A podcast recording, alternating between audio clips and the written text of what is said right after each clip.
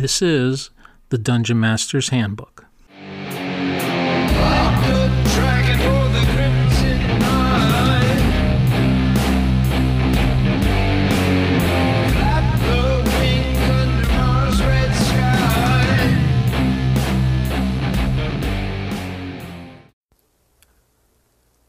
Hello, this is another episode of the Dungeon Master's Handbook. I'm Michael, also known as Chicago Wiz.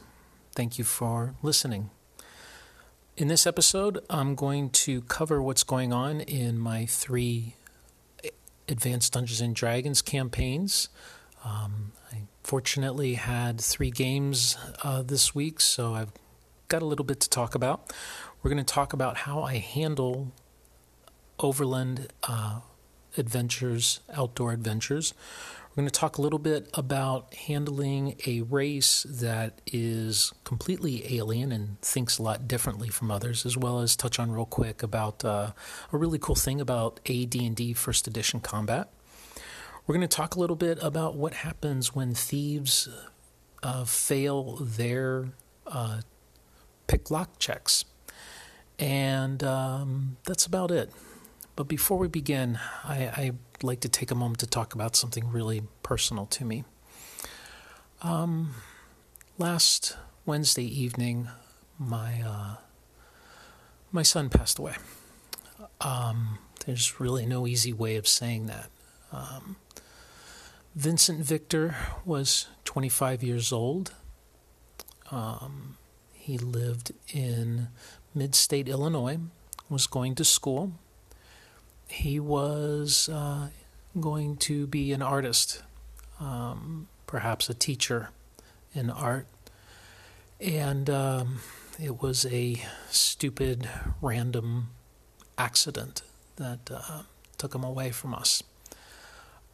I don't even know how to process this. Um, as I tell a lot of people right now, I'm in active denial and distraction phase. Um, but the brief nibbles at the edges. Um, one of the Vincent and I had been estranged for some time, um, and, and, we had reconnected, fortunately. And one of the things we reconnected with was through Dungeons and Dragons. Um, Vincent played Fifth Edition. Um, Vincent had known that I was really into Dungeons and Dragons and had seen me painting my little figures. And uh, we connected over that. Uh, Vincent showed me his drawings of his characters, and I showed Vincent pictures of my stupid little lead figures, and uh, we encouraged each other. I guess I don't have any really words of wisdom right now because I'm still crawling through this myself. Um, but um, if you uh, have your loved ones close, hug them tight. And if you don't, go get close to them and hug them tight. We are not promised tomorrow, and things can happen in a blink of an eye, and then it's gone. And um, it's really important that you make those connections. Okay, um, so um, I know this is a little bit soon. I, I didn't promise that I was going to have regular podcasts, and here I am uh, podcasting right away a week after my resurrection episode. But it just so happens that this uh, past seven days I had an online game. I had my monthly tabletop game, and I had something interesting uh, happen in my play by post games, so I wanted to take a few minutes and talk about those. So, all three of these games, as I've mentioned before, take place in the same campaign world, but separated by um, vast geography, basically taking places on different parts of a continent that's the size of the landmass of Russia. Uh, and in one case, the uh, game, the play by post game, is taking place two years in the past because things move very slowly in play by post games.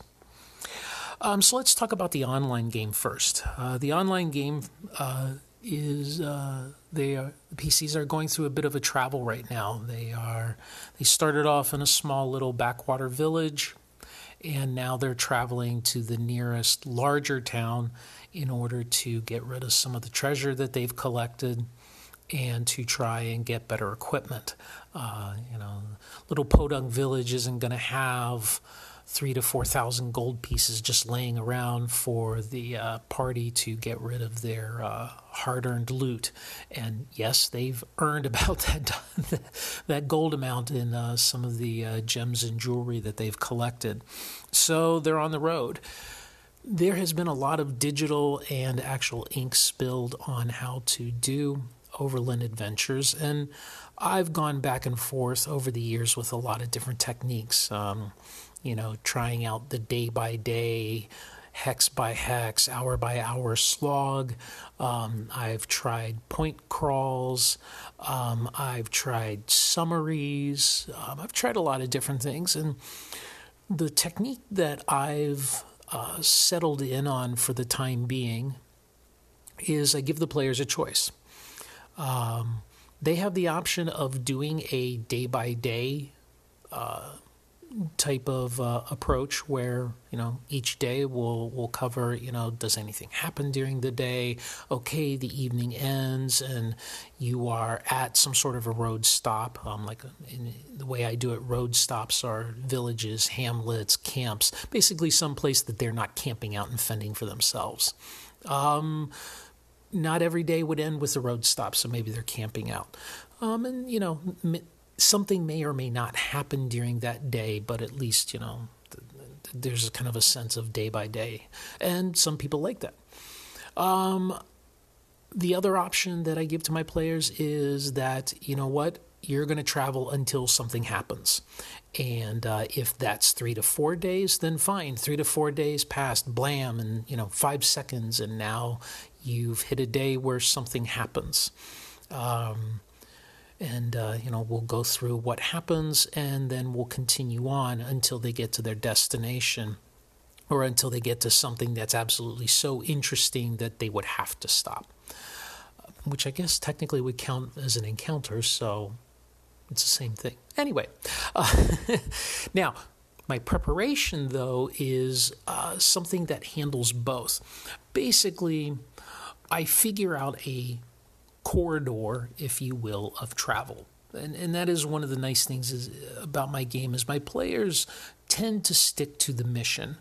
Now, of course, I have the whole area kind of roughed in, you know. Um, figure out about roughly about, you know, maybe six to ten hexes around the place that they currently are at and then if they're going to travel, I'll figure out a rough corridor of about three to four hexes, you know, in one direction and three or four hexes in another direction.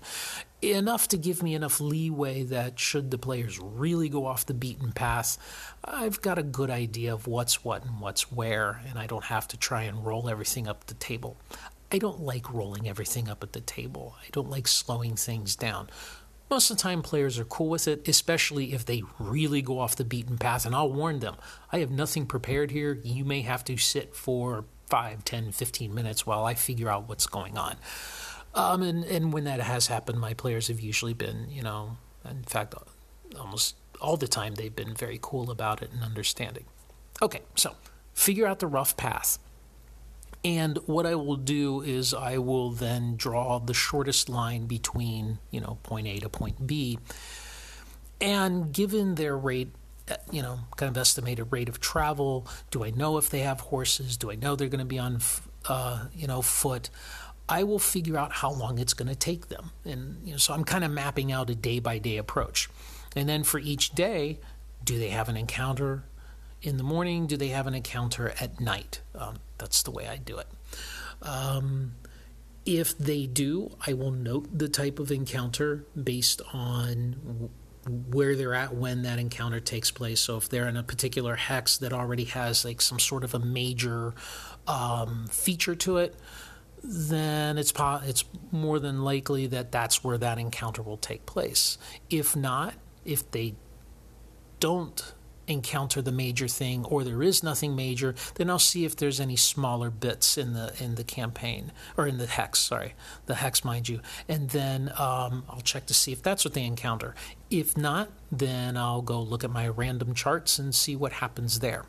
So, kind of taking a step back, when I uh, map out my hex map. Uh, there's a uh, approach I take that I stole from a blog post called the Welsh Piper. Um, and in that approach, what they do is they figure out for each hex if there's a major feature, if there's X number of minor features, and then there's certain percentages on what do the players um, encounter as they go through that hex. Now, um, I like to build things with a story, so usually my major and minor features will have some sort of connectivity to each other, some sort of relationship, um, if possible. Not always, but you know, I like to tell a story. Okay, so as I'm mapping out the players travel by day to day, my hex map and my hex key will give me those tools to figure out if there's an encounter there, what'll happen. And so I lay all of this out for their projected path, if you will. And if maybe there's some natural branch points, I'll kind of figure that out too. Now, in reality, this is just a list. It's a list of, of days um, a, and a I think they'll be in this hex in this day, I think they'll be in this hex in this day, and so on and so on. Here's the encounters that happen. So that way, if the players decide, you know what, we want to do it day by day, and they're following, say, a road or a trail or something that's going to keep them on the path, I've got a pretty good idea of what's going to happen when, and I can kind of just, you know, walk through. Okay, day one, nothing happens. Well, day two, uh, you know, something happens, oh, and at the end of the day, you did find a town with an inn, so you don't have to sleep outside, and that sort of thing. And, and we just progress through that. However, if they want to just jump from encounter to encounter or major thing to major thing, then I also kind of have that mapped out where I can quickly look at my list and say, okay, for the first three days, nothing really important happens and you end up spending a total of eight gold each on you know stopping and meals and whatnot should you choose to but on the sixth day something happens da da da da and we'll walk through it like that so that's generally how I do it.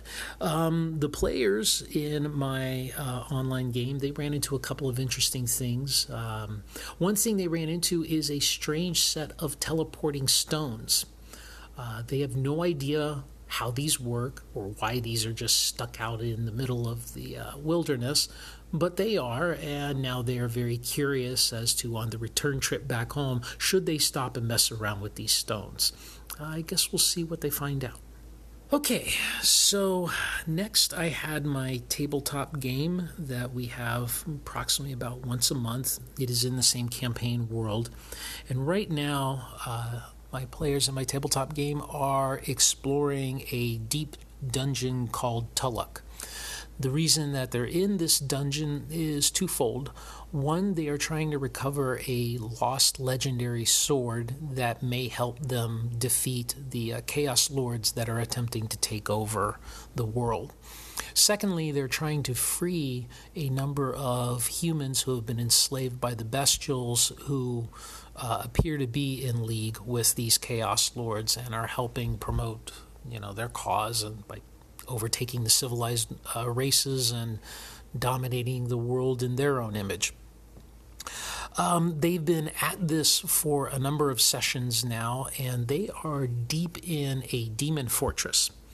And when we last left our tabletop players, they had just recovered a, a chaos relic the hammer of Rundes, which they are going to use to destroy the gem of Zukuth.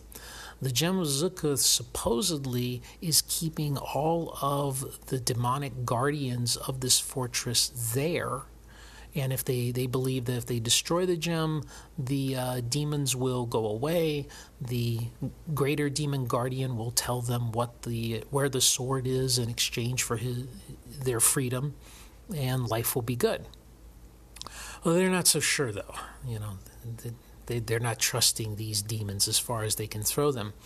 They encountered something really strange right at the demon forge. There was an exit, and out of this exit was this fungal growth that was growing into the forge.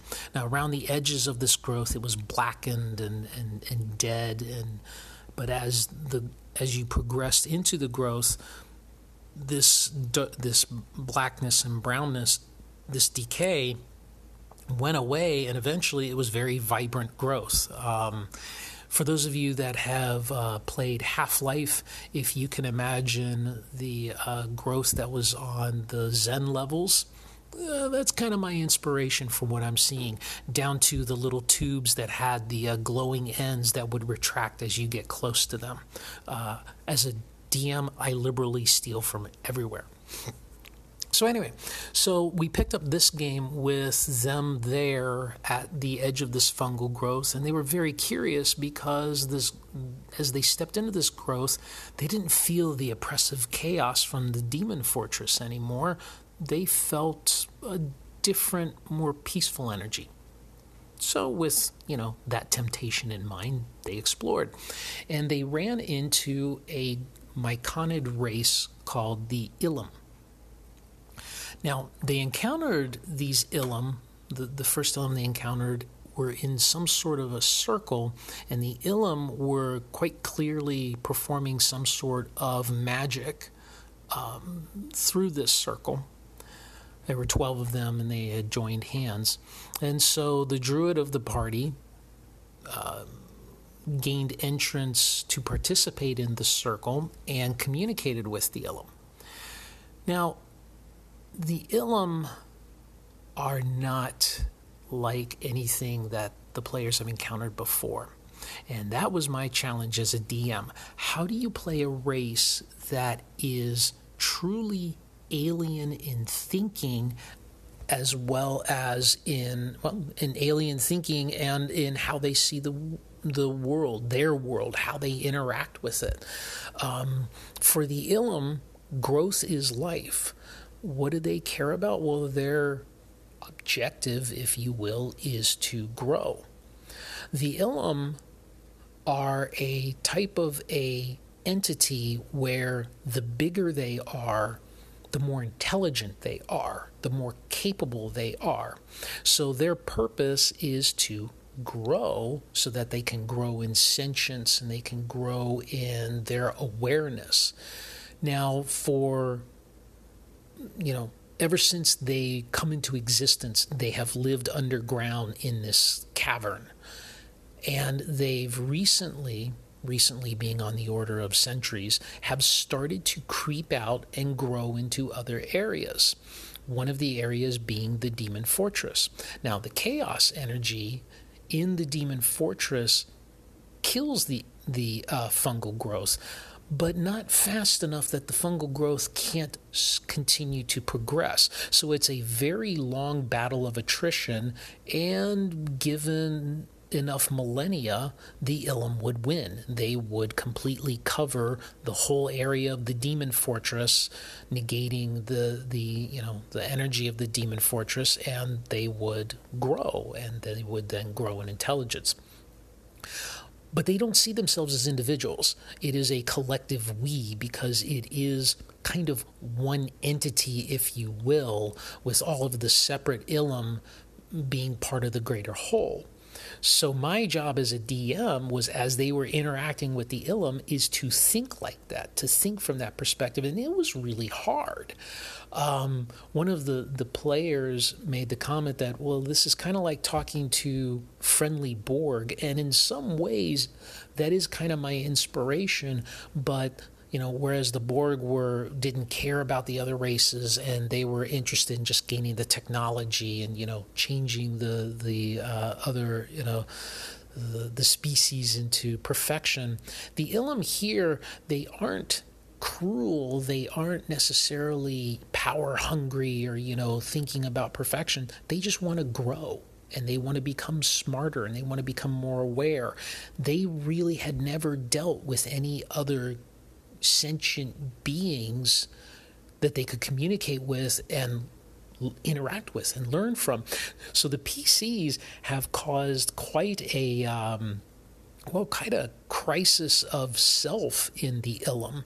You know that they are confronting another species that is apparently sentient, but are many and apparently individual. And they had no concept and still really don't have a concept of what individuality is. However, something very interesting. So the Ilum had progressed into a level where there are truly some alien creatures, and they were beaten back, so they decided not to go there. But what they didn't know was enough of them had survived that there was this little area of peace, if you will, in the middle of the um, the alien um, level. Well, the PCs had ran into the alien level. And they described this to the Ilum, and the Ilum were shocked. You know, how could we exist without being part of us. And so they, they probed the mind of the mage, uh, saw that it was indeed true.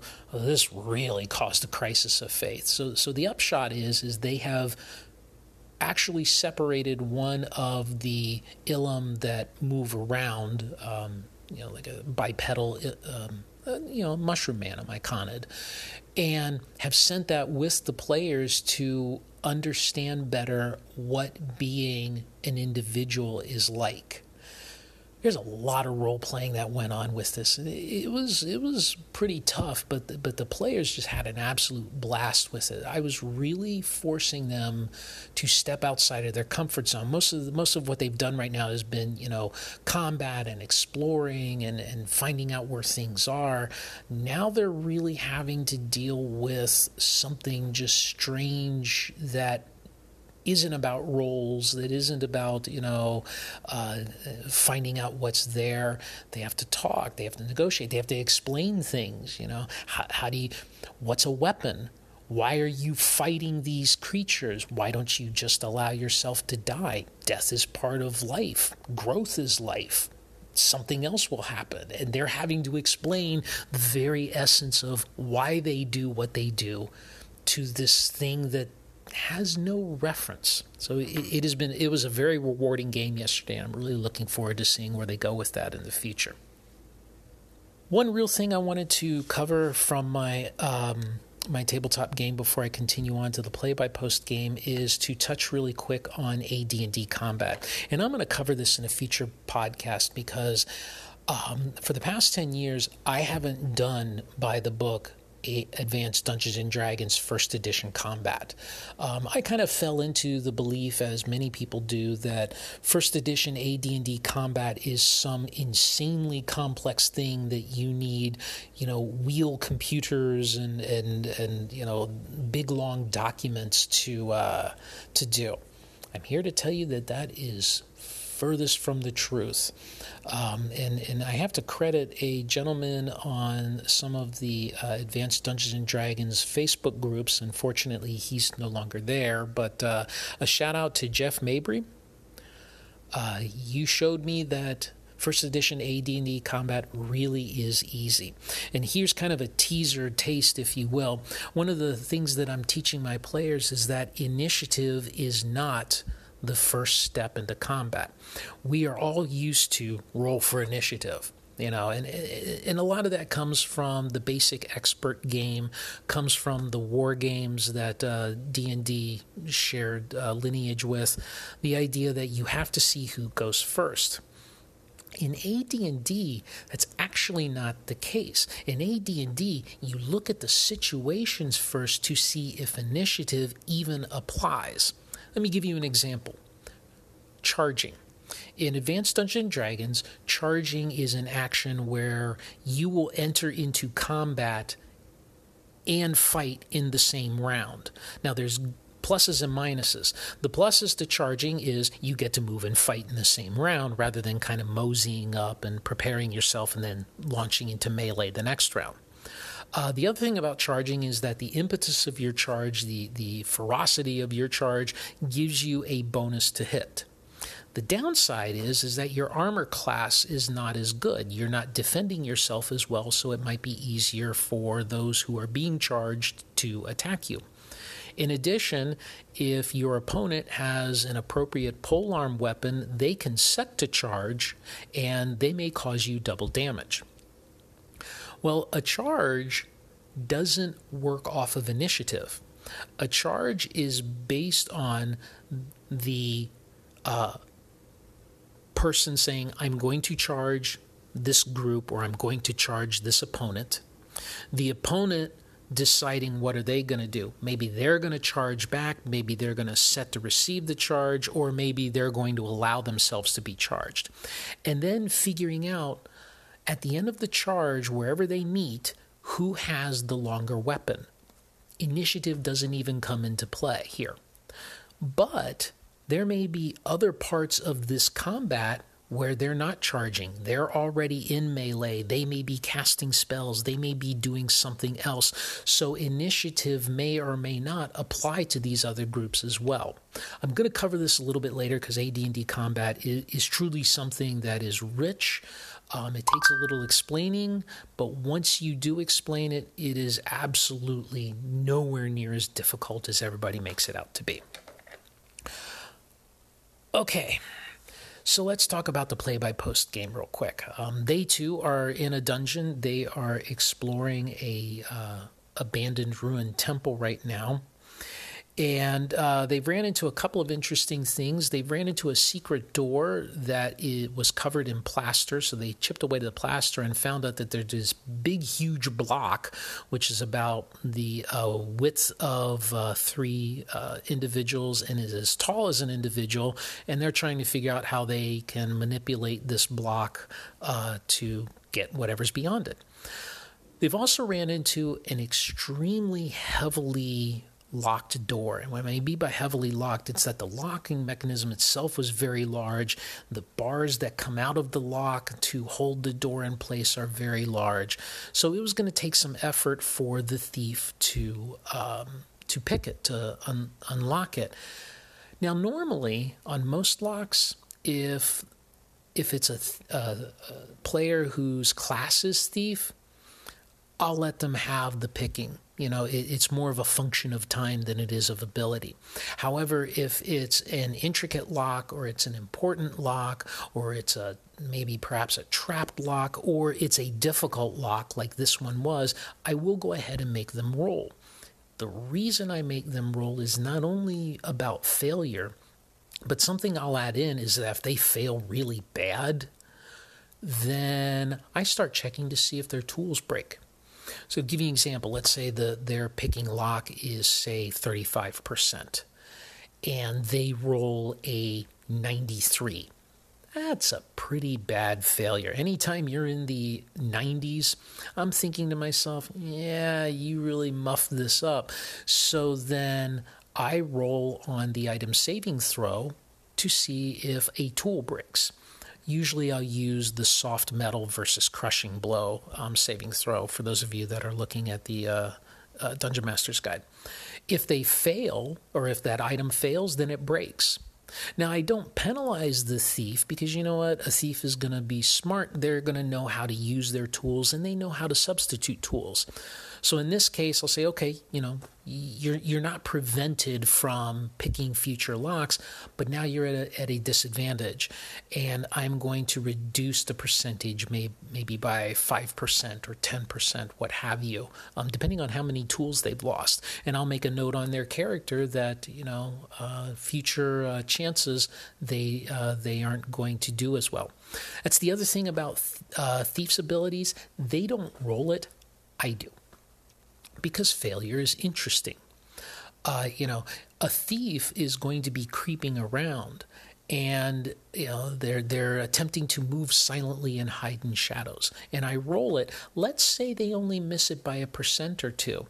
I will tell them oh you think you're you know you're sneaking around and you're quiet but knowing in the back of my head that there is a good likelihood now that they may be found out because they think they're doing okay but they're really not I think that's interesting. Now, if they fail it really badly, they'll know. You know, if somebody's trying to, you know, hide in shadows and they realize that their leg is sticking out into the broad daylight, I'm going to let them know. Okay, so we're coming up at about a uh, half hour, and I don't like my podcasts to ramble on. And we've talked about all the things that I really wanted to talk about. Um, a couple of final notes. Um, I have started releasing a zine based on my three hexes. Um, I, I, did a series of blog posts um, in 2017, 2018. Um, f- called three hexes. The idea is that you don't need to map out an entire world to start a campaign. You literally only need uh, three things an idea of your campaign, your home base, and three locations for the players to choose from to go find things to do, hence the three hexes. Um, I wanted to release a book uh, but that's really not in the cards for me to be able to do. So I'm got a lot of material written where I took those posts and juiced them up and made them a lot better. And so I'm releasing them in the form of pay what you want zines.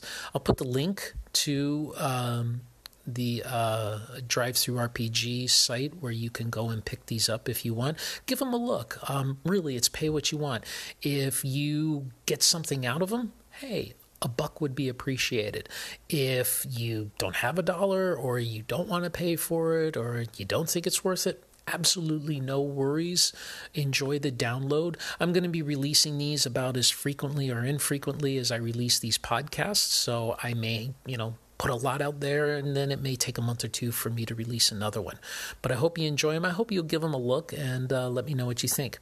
The other thing is, is if you are on the Anchor.fm site, uh, hearing this podcast, or if you can go take a look at the description, click the link to ask me questions. Uh, one of the neat things about um, Anchor is that you, the uh, listener, can actually call in, if you will. I think it's kind of cool. You can call in with your computer or phone and ask questions, make comments, let me know what you think about the podcast, let me know what you think about the content. Ask me questions if, if uh, you've got a question on maybe AD&D combat or how I handled the uh, strange Ilum.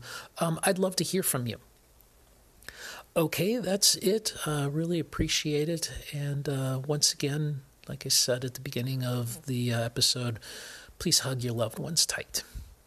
That's it for now. Game on.